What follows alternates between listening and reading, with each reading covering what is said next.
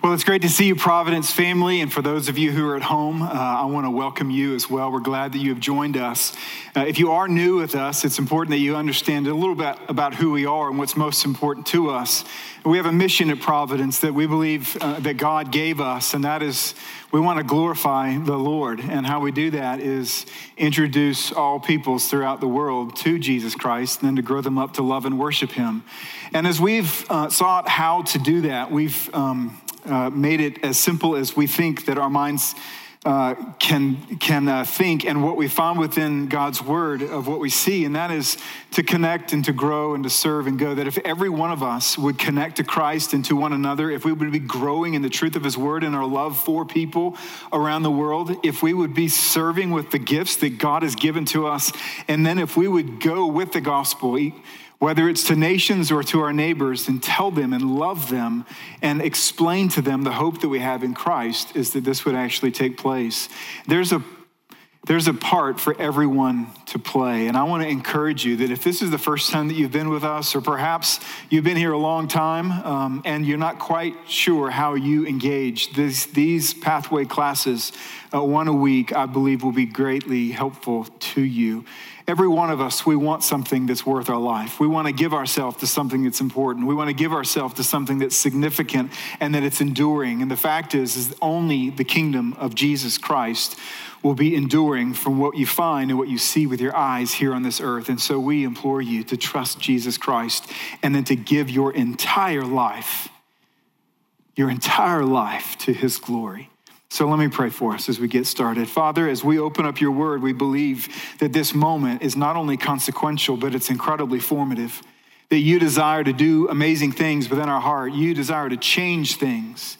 God, you desire, and you are the only one who has the ability to actually take a grave within the heart and turn it into a garden, where at one time dead things would come, at one time things that were lifeless, impatience and greed and lust and fear could be replaced with love and joy and peace and patience, kindness, goodness, faithfulness, gentleness, and self-control. We desire for you to do that within our lives. And so we pray that as we open up your word, that you would address us and that you would undress us of our pride, of our unbelief, and that you would give us the gift of belief as well as the courage to apply what we see and what we hear from your word. And so I pray that as we open up your word in Ecclesiastes, God, that it would cut deep and it would heal at the same time. Would you speak through weakness and bring glory to Jesus Christ alone, we pray. In his name, amen and amen. Well, whether you're at home or in this room, I would love for you to look with me at Ecclesiastes chapter 10. If you're new to this, if you're new to the Bible, it's sort of in the middle part. Effectively, you're brand new to this and you've never held the Bible. It's totally cool. We're really glad this is the first time that you get to do that. At the very beginning, there's a lot of books and the names, and you can find the page number. But we are in a series through this really strange, perplexing book sometimes it takes a lot of patience to make it through. And we happen to be just three sermons from the end. We're up to chapter 10. And so love for you to turn there with me.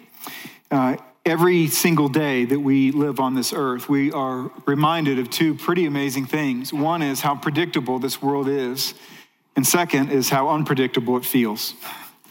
You ever think about things that are predictable in the world, right? Seasons are predictable. Weather patterns are predictable.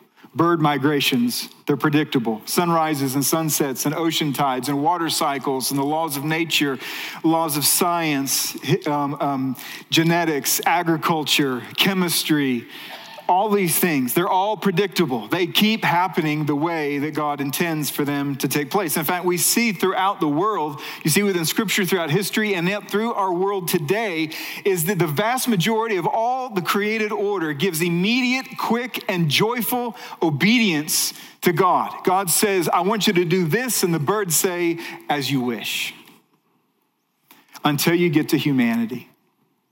And we who are created in the image of God, we who have the law of God, the justice of God, beauty of God stamped upon our own conscience, we hear from God, and suddenly within our own heart, even though we are the crowning joy of his creation to himself, we look at him and we say no.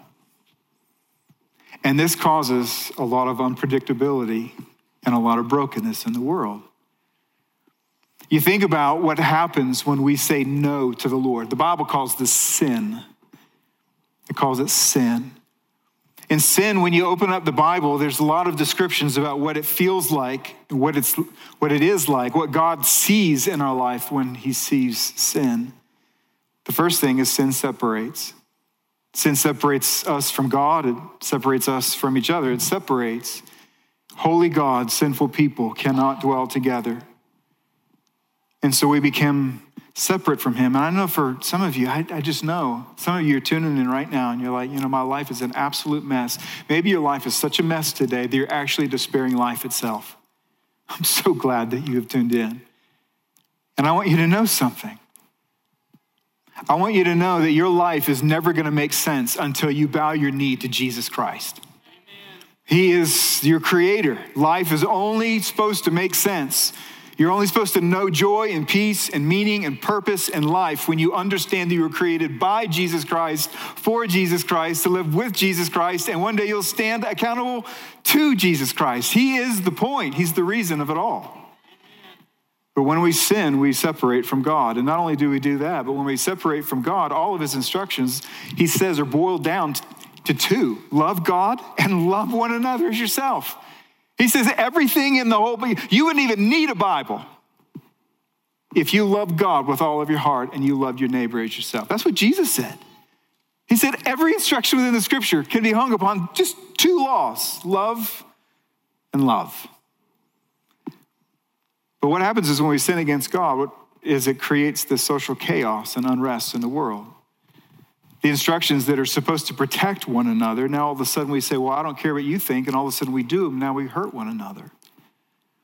And what this does is it causes a lostness that is really described, I think, in this picture, is that when we're lost and when we're sinning, it's like we're dropped into this endless maze of trenches where we're supposed to find home, and yet what we find within the scriptures is this, is that no matter how many trenches, no matter how many alleys, no matter how many rooms, no matter how many hobbies and activities and purposes and pursuits you give yourself to on the earth, is that the trenches down here on this earth, they do not lead home.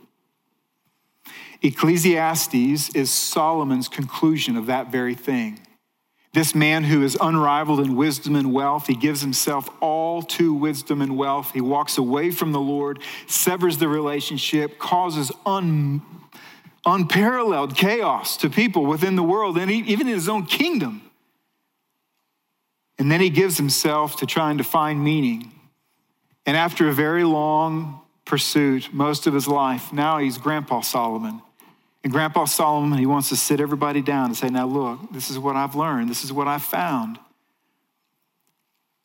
The trenches don't lead home.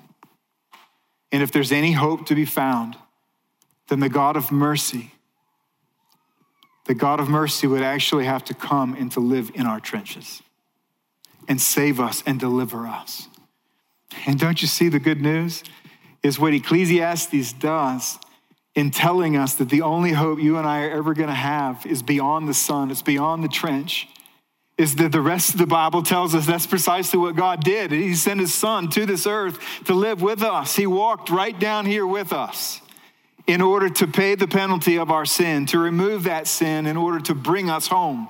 And not only did he send his son, but he gave us a Bible. And the Bible tells us that it's written for us that we would become wise, to guide us through this life. Proverbs chapter 2, verse 6 says, the Lord gives wisdom, and from his mouth come knowledge and understanding.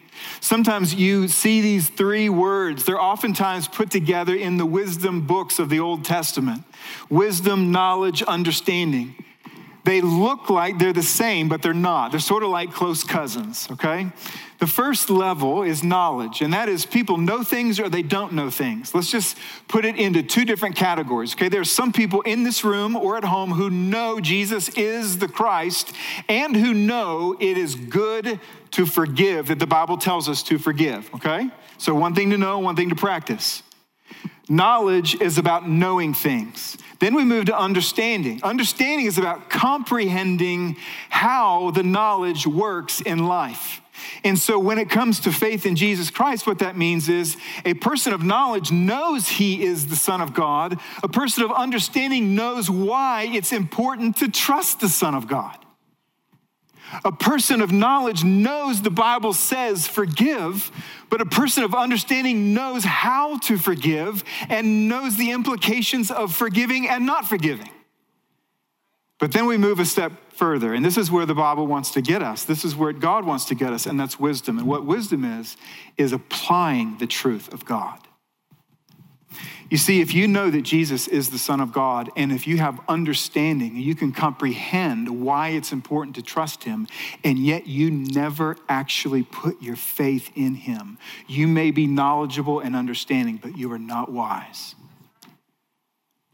You may know that you need to forgive. You may understand why you need to forgive, but until you forgive, you and I, we are not wise.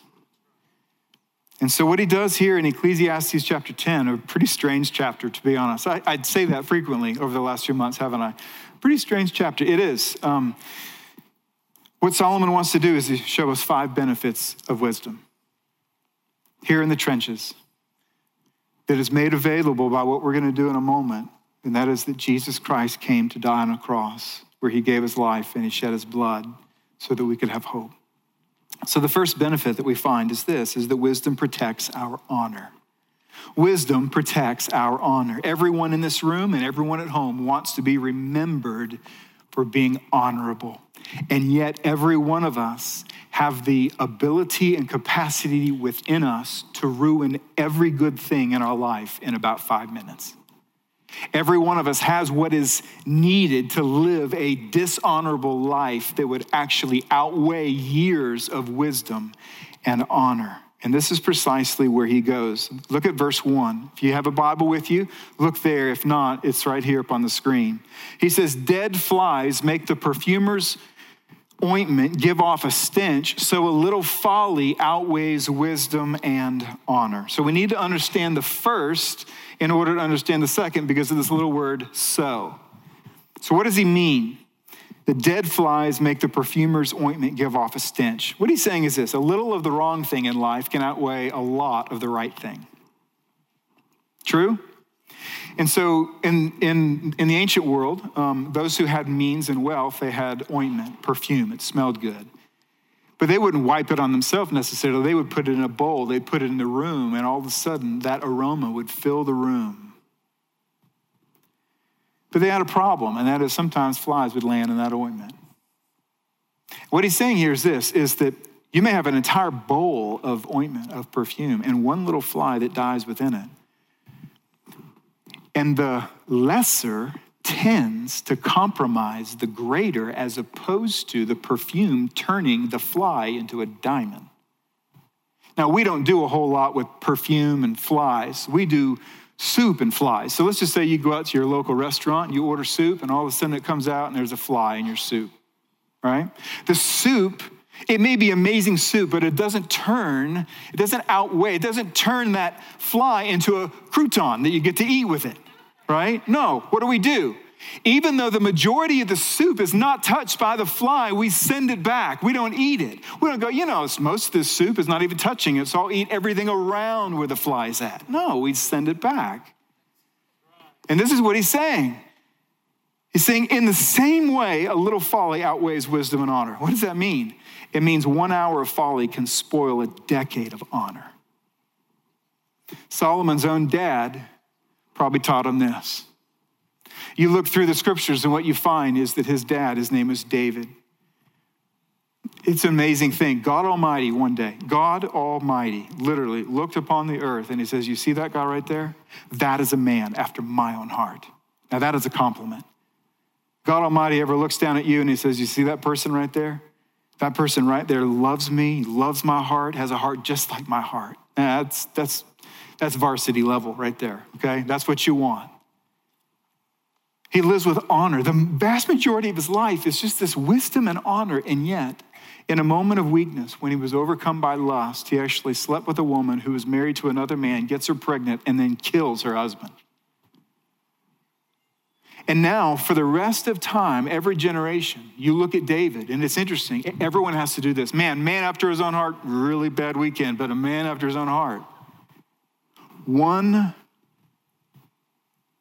moment in time outweighed an enormous amount of honor and wisdom. Now the hope, and we need hope, don't we? Because most of us, we heard that and we're like, well, all right, I'm out, right? Because we've all done things. Everyone, that's why Jesus came. It's because we're not honorable. We've all, not only do we have the capacity to spoil significant things in our life, we have spoiled significant things in our life because we've lived dishonorably. That's why we need Jesus Christ.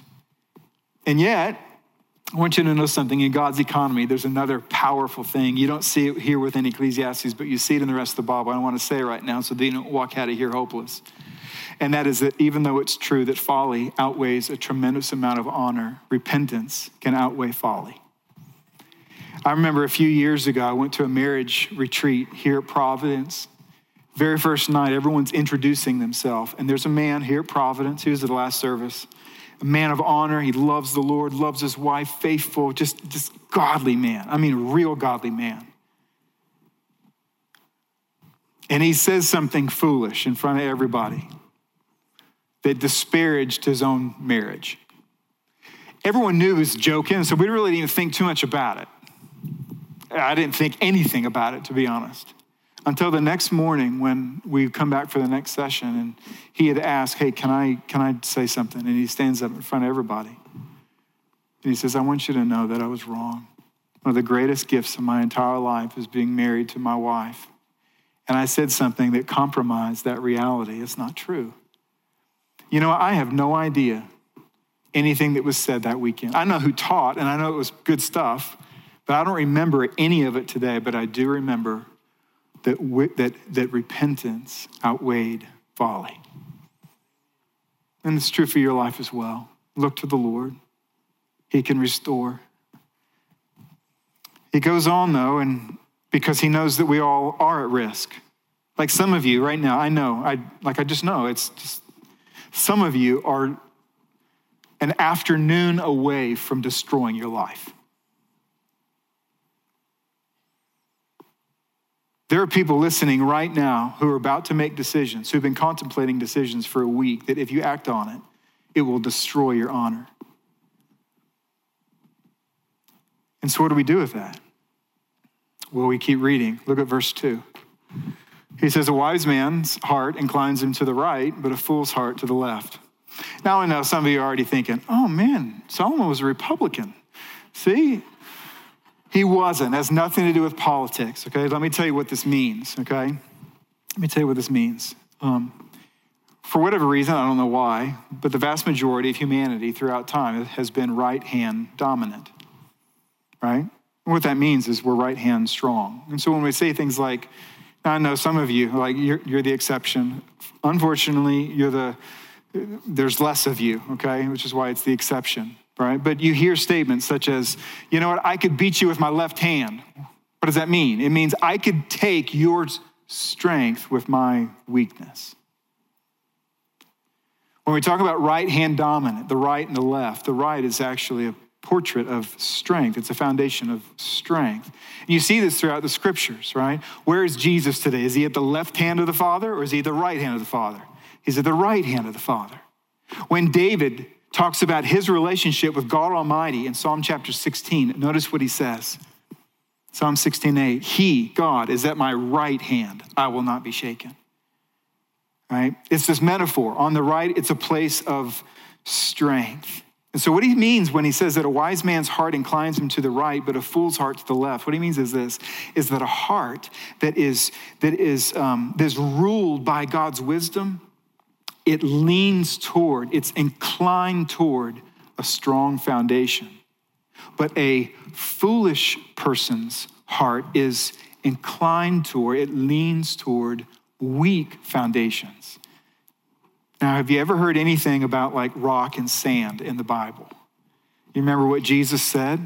It talks about it in the context of wise people and foolish people. In Matthew chapter 7, verse 24, he says, everyone then who hears these words of mine and does them will be like a wise man who built his house on the rock. And then the story goes on, and he says, look, the rains come down, the floods go up. And his house is secure, his life is secure because it's founded on the rock. But then he goes on, and it's not on the screen, but in verse 26, he says, but then everyone then who hears these words of mine and doesn't do them is like a fool who built his house, his life, upon the sand. The rains came and the floods came up, and suddenly great was the crash of his life. And what Solomon says is this, is that when we build on sand, our crash is predictable. So how do we know that? Well, look at verse 3. Even when the fool walks on the road, he lacks sense, and he says to everyone that he's a fool. See what he's saying? Most of you know what this is. You have a friend, they're doing something, and you're looking, and you're like, this is not going to end well. This is not going to end well, right? Folly, it's self-evident. This is about to be a train wreck. And this is precisely what he's saying here. And of course, Solomon, this is Grandpa Solomon. He's looking at you and me, and he goes, I know you have everything in you, just like I, to ruin every good thing in your life in a matter of moments. And so listen to me. Don't emulate my life. Learn my example, my lesson. So what can we do? Let me encourage us to trust God by pursuing self-control. God loves to be trusted. He says that without faith, it's impossible to please him. So we need to understand, what is self-control? Self-control is simply... it's the ability to control urgent desires for important desires. You may have an important desire to be healthy. And this afternoon, you may have an urgent desire to eat 4 pieces of fried chicken and 2 desserts. Self-control says, you know what? I am going to be governed by importance as opposed to urgency. Some of you want to have a healthy marriage. Some of you want to be faithful to your spouse. You want to give your heart not only to your spouse, but also to a biblical view of beauty and love. There's going to be a temptation that creates this urgent desire in your life to look at pornography. Self-control says important things first. And if important things if urgent things hurt important things, urgent things must go. It's self-control. What happens if you don't have any self-control? Well, Solomon says it this way in Proverbs 25:28. A man without self-control is like a city broken into and left without walls. What does that mean? City broken into is a disaster that's already happened, and it's left without walls, which means it's waiting another disaster. What that means is this, is that if you lack self-control in a particular area, not only does it eat your lunch today, but it's going to eat your lunch tomorrow. Self-control. Important things over urgent things. So what do we do? Because we're all in this battle together. We all want things that aren't good for us. Well, the Bible says this. You got to run to Jesus Christ. You see, in ancient times, if the city wall was broken by an invading army, there was a last stand. There was a tower. There was a last tower that all the inhabitants could run to and be safe within that tower, at least for a period of time. And notice what Solomon says in Proverbs 18:10. It says, the name of the Lord is a strong tower, and the righteous man runs into it and is safe. We have to trust Jesus Christ. But then God presses us even further, and he says, I need you to expand your love for what is right. And this is why. This is so important you understand this if you want to be a person of self-control. Is that this, is self-control is no longer self-control if you love. If you love personal health, you are motivated to be self-controlled in that area. Isn't that true? Love turns the need for self-control into desire. That's why in verse 2, when he says that the wise man's heart inclines to the right. What does that mean? It means his heart wants a strong foundation. You know, it's a whole lot easier to build your life on a strong foundation when you want to. It doesn't take self-control. It just takes action now. Now there's no battle because this is what I want to do. This is why John in 1 John chapter 5, he says, for people who love God, obeying the Bible is not a burden. What does that mean? It means you don't have to have self-control if it's what you want to do. It's love. Remember Jacob in the Bible? To be like, no, I've never heard of Jacob. Well, there's this guy, his name is Jacob, and he falls in love with this woman named Rachel. He goes, I want to marry this woman. But the ingredients that were put before him, he says, this is what you got to do. You got to work 7 years in the field, harsh circumstances. But when you do, you'll be able to marry her. And notice what the Bible says. They seemed to him but a few days because of the love he had for her. And so when you are lacking self-control, there's an urgent desire in your life it's destructive, but it's staring you down in the face, and you're like, okay, I need help. First, you trust Christ as your Savior. You've already done that. Then this is what you do. You go to the Lord and you say, God, I have desires right now in my heart that are facing me, that if acted upon would ruin every good thing in my life. It may ruin my joy, my marriage, my family. It might ruin my testimony as a believer in Jesus Christ. So I'm not only asking you to give me strength, but what I ultimately want is this. Would you help me to love you more? Would you help me to love my family more? Would you help me to love, honor all the more so that years of faithfulness feel like just a few days? This is the path to honor. And it's a path we all must take because we all have the seeds of dishonor in our heart. The second benefit of wisdom that he talks about is that wisdom produces endurance. Most of us in our life, we've quit something in our life. There's been something we put our hands to, and then for whatever reason, we stopped doing it. I remember years ago sitting at a campsite. I was in front of a campfire, sitting next to a man I hardly knew. And suddenly our boy, it was a trip with the scouts, and our boy, they're all playing. We were just sitting there, and he just said, without invitation, he goes, you know what? I have a regret. I'm like, oh, all right, we went there real fast. Okay, and so we're campfire regret. So what's your grade? And he said, you know what? I was in the scouts and I finished everything, including my Eagle project. I had half of a merit badge left and I quit. And I said, since we're there, I said, can I ask you a question about that? I said, why'd you quit? You know what he said? It was fascinating. He goes, well, the leader got mad at me for something I did.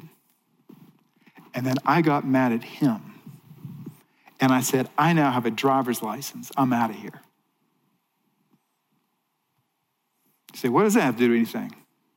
Well, look at verse 4. If the anger of a ruler rises against you, do not leave your place. For calmness will lay great offenses to rest. Sometimes people get angry with us and then we get angry with them and suddenly we quit something that was important to us that maybe we even wish that we would have finished. And in this world, it's so crazy that in the trenches that we get tempted to quit or to just disengage all the time. So look what verse 5-7 says. He goes, I get it. Let me just show you how backwards life is. He goes, there's an evil that I've seen under the sun, as it were an error proceeding from the ruler. Folly is said in many high places. See what that says? Folly. People who are foolish, they get the best seats. And the rich, they sit in low place. And then he goes further. He goes, I've seen slaves on horses and princes walking on the ground like slaves. Now, these are simply metaphors of saying, in this world, in the trenches, everything's broken and backwards. Sin is exalted as courageous, and truth is condemned as arrogant.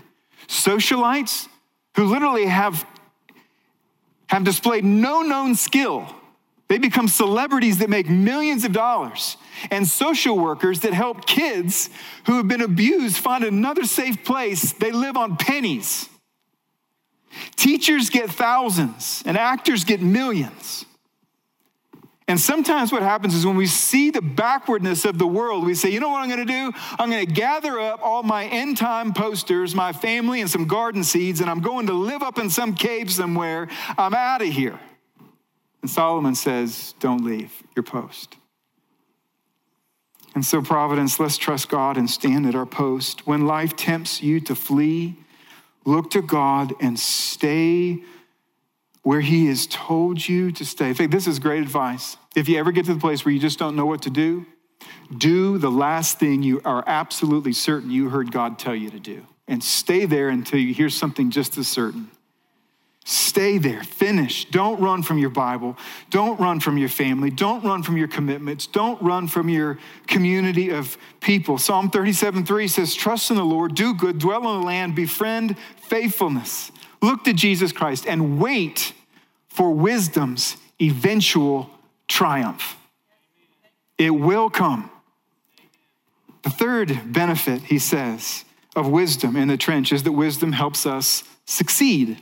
And you see this in verses 8 through 11. A lot of us think, if I'm just strong enough at something, then I'm going to succeed. And Solomon comes in, he goes, you know what, you can be a really strong fool. And so strength isn't everything. Let me show you how he gets there. Okay, verse 8, watch this. He who digs a pit will fall into it, and a serpent will bite him who breaks through a wall. He who quarries stones is hurt by them, and he who splits logs is endangered by them. If the iron is blunt and one does not sharpen the edge, he must use more strength, but wisdom helps one to succeed. Now, you see what he's saying there? He's saying, look, you're a really strong person. You can dig a pit. But if you have wisdom, you won't fall into it. Strong people can pull down a wall, but it's a wise person who makes sure that when they're going through the rubble that there's not a snake in there. You know, strong people can cut down a tree. True? You're strong, you can cut down a tree. A wise person, though, learns to sharpen the axe and pays attention to where that tree might fall. You see, strength without wisdom is simply strong folly. And then he goes on, he wants one more example to make his point. I love this. If the serpent bites before it's charmed, there is no advantage to the charmer. Now,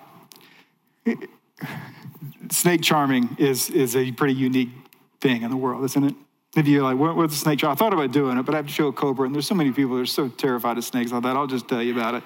There's these people in the world. If you've never seen these, you've seen cartoons, but it's real, right? A guy will come to the little marketplace, and he'll have a little basket, and he'll put it down, and he'll sit down, and he'll take the lid off, and there's a cobra in his basket. The little head comes up, and he's like, hey, what's up, world? And he's like, now I got to do something with a snake that's out there. And so he gets his little flute, and he starts... You know, he's blowing his little flute.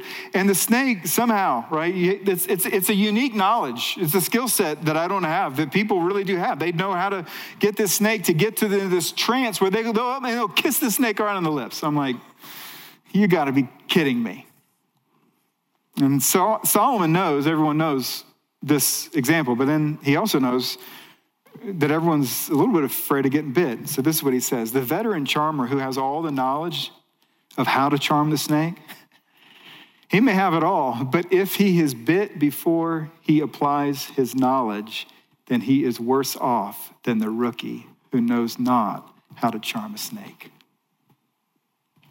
Now you take that and there's a million different examples. He who has a Bible and never reads it is no better than the one who's never seen a Bible. He who knows the Bible says forgive, but will not forgive is no better than the person who doesn't even know they're supposed to forgive. This is what he's talking about. Wisdom must be applied for there to be true success in life. So let's trust God and apply what we know, whatever it is that you know. Is there anything right now that you know for certain you're supposed to be doing, but you've not applied that knowledge and understanding into wisdom? Let me encourage you right now, this week, begin to apply it. The fourth benefit that he tells us is that wisdom forms life-giving words. Life-giving words. Everywhere, around the whole world, people are lost in this series of endless trenches trying to find home, and everybody's wondering how to get there, and everyone's trying to give directions. Like, hey, I've been down here. Don't go there. I think it's this way. And all of a sudden, people are just walking around looking, where is hope in the world? And what he says is this. Everybody down in the trenches, they're also talking. He says, there's a difference between what wise people talk about and what fools talk about. So let's talk about it. Verse 12, the words of the wise man's mouth win in favor, but the lips of a fool consume him. The beginning of the words of his mouth is foolishness, and the end of his talk is evil madness. What does that mean? It means the beginning of his sentence is foolish and it never gets any better. And that's what he says. A fool multiplies words, though no man knows what is to be, and who can tell him what will be after him. What that means is this: the foolish person, he talks so much, even though he knows not what's happening today or tomorrow. The toil of a fool wearies him, for he does not know the way to the city. In other words, the fool is utterly lost in the world, has no idea how to get to the city, and yet keeps talking and giving direction. But the words of the wise win him favor. And do you know the wise words? Why the words of the wise win that man favor or that woman favor? It's because Proverbs chapter 9, verse 10 says, the fear of the Lord is the beginning of wisdom. In other words, those who fear God enough to look to his son are given eternal life and the good news to help other people find the city of God. The application I have, I sort of have to race through this, is let's try. I know it's sort of wordy, but I chose every word intentionally, okay? So let's trust God and allow the gospel to be the legacy of our mouth. Whatever you talk most about is what people remember that you talk most about. Whatever you talked loudest about, whatever you talked most passionately about is what everybody in your life is going to say, you know what, that person was really passionate about this. And as believers in Jesus Christ, we have the word of God. And because we have the word of God, we can speak into any life circumstance. But God forbid that our greatest vocal legacy these days be about lesser things like face masks and elections when we alone know the way to the city of God. Jesus Christ came to this earth to die for our sin, and he did.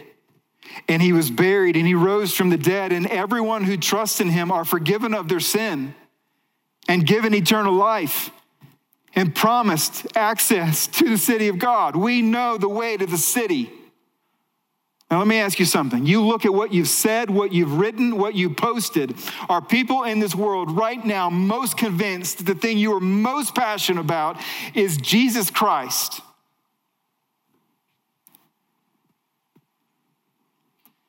I don't see many people leaving legacies this day of the gospel. Say what you want to say about anything you want to say. The solution to our problems includes Jesus. So you gotta add him. He has to be a part of the solution if we want to speak on the stage of humanity and give wisdom to help people get home. And so we're Jesus people through and through. The fifth benefit before we take the supper is wisdom distinguishes our leadership. Everyone knows that when you're in a trench and you're in a bad place, it's really good to have good leaders. And so look what he says, verse 16 and 17. He says, woe to you, O land, when your king is a child and your princes feast in the morning. Happy are you, O land, when your king is the son of the nobility and your princes feast at the proper time for strength and not for drunkenness. What does that mean? It means woe to a people whose leaders act like kids and party before they've done any work. And happy are those whose leaders are marked by character, nobility, self-control. They eat in order to get strong so they can serve and not get drunk. It's amazing. And then he goes on and he goes, so that's not the case most times. Verse 18 and 19, through sloth, that's laziness, the roof sinks in. And through indolence, that's idleness, the house leaks. Bread is made for laughter and wine gladdens life and money answers everything. What does that mean? It's not only do foolish leaders let their roof sink in from laziness, the roof of their home, their marriage, or culture itself, but their only answer for the difficult issues of life is to eat, drink, and spend money they don't have. You think, man, Solomon sure did know a lot about culture. It's because he knew what it was like to be a fallen leader, I believe. And sometimes when we get into this moment where you look into the world today and you think, man, we got an election in just a few months that I know I'm not looking forward to it.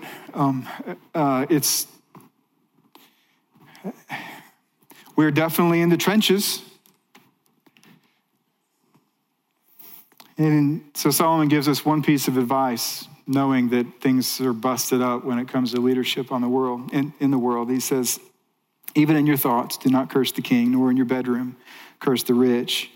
For a bird of the air will carry your voice, or some winged creature tell the matter. In other words, don't use your tongue that was given to you by God to bless God and bless image bearers, to curse leaders and bosses that were also made in his image.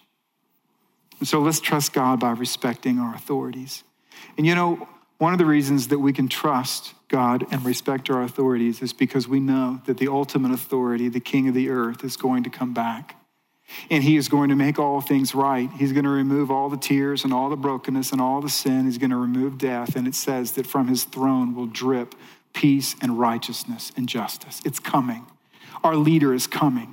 And when you think about what he has made available for us, and you think about the Jesus Christ himself, think about these five things. Is there anyone that you know in the history of the world who has a more honorable name than the name of Jesus Christ? No way. Is there anybody in the world ever who has endured a more difficult task in order to bring about good, and he didn't quit,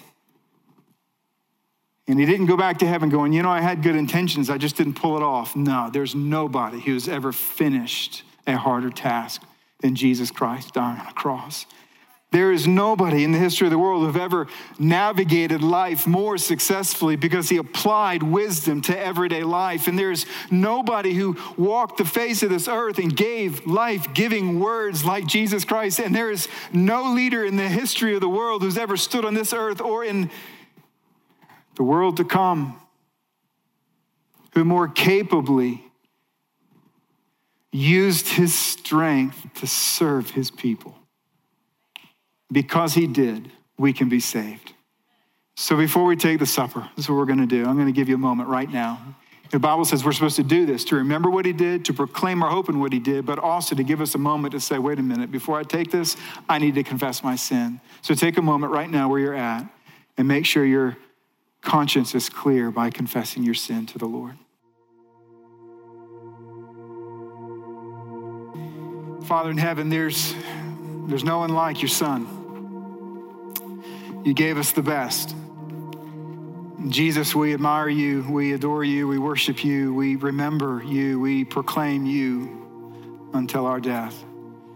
And then that day we'll proclaim you forever and ever and ever as the only one who's worthy of honor and praise and glory. We give you our life, and we thank you, God, that you gave your life to us. We thank you for this privilege to remember what you did and proclaim it with our lips and with our actions. Thank you for forgiving us of our sin. We pray this in Jesus' name. Amen.